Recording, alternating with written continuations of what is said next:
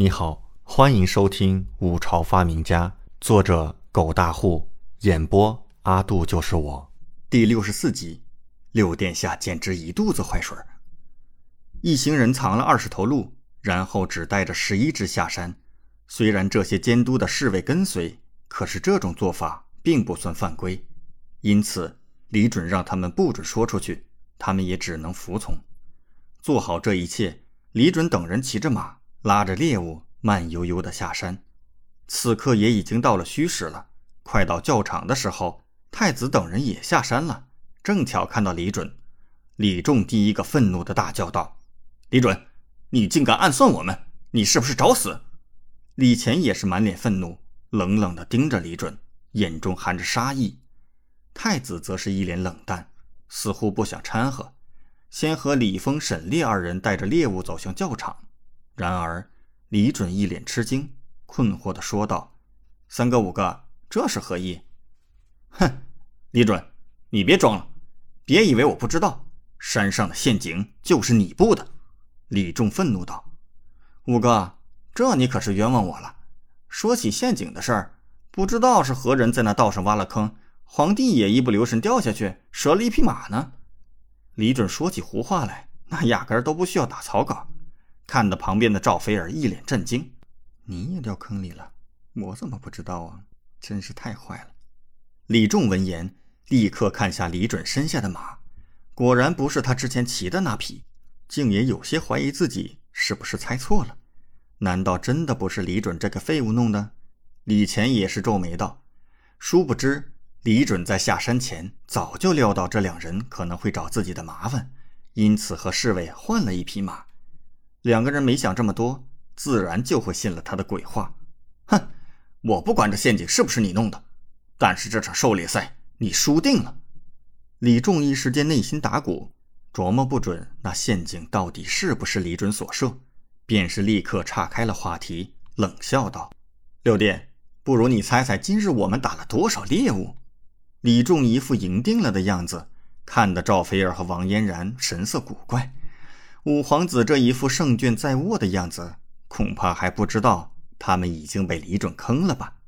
啊，这个三位皇兄武艺超群，射术精湛，恐怕远远超过皇帝的。李准一本正经道。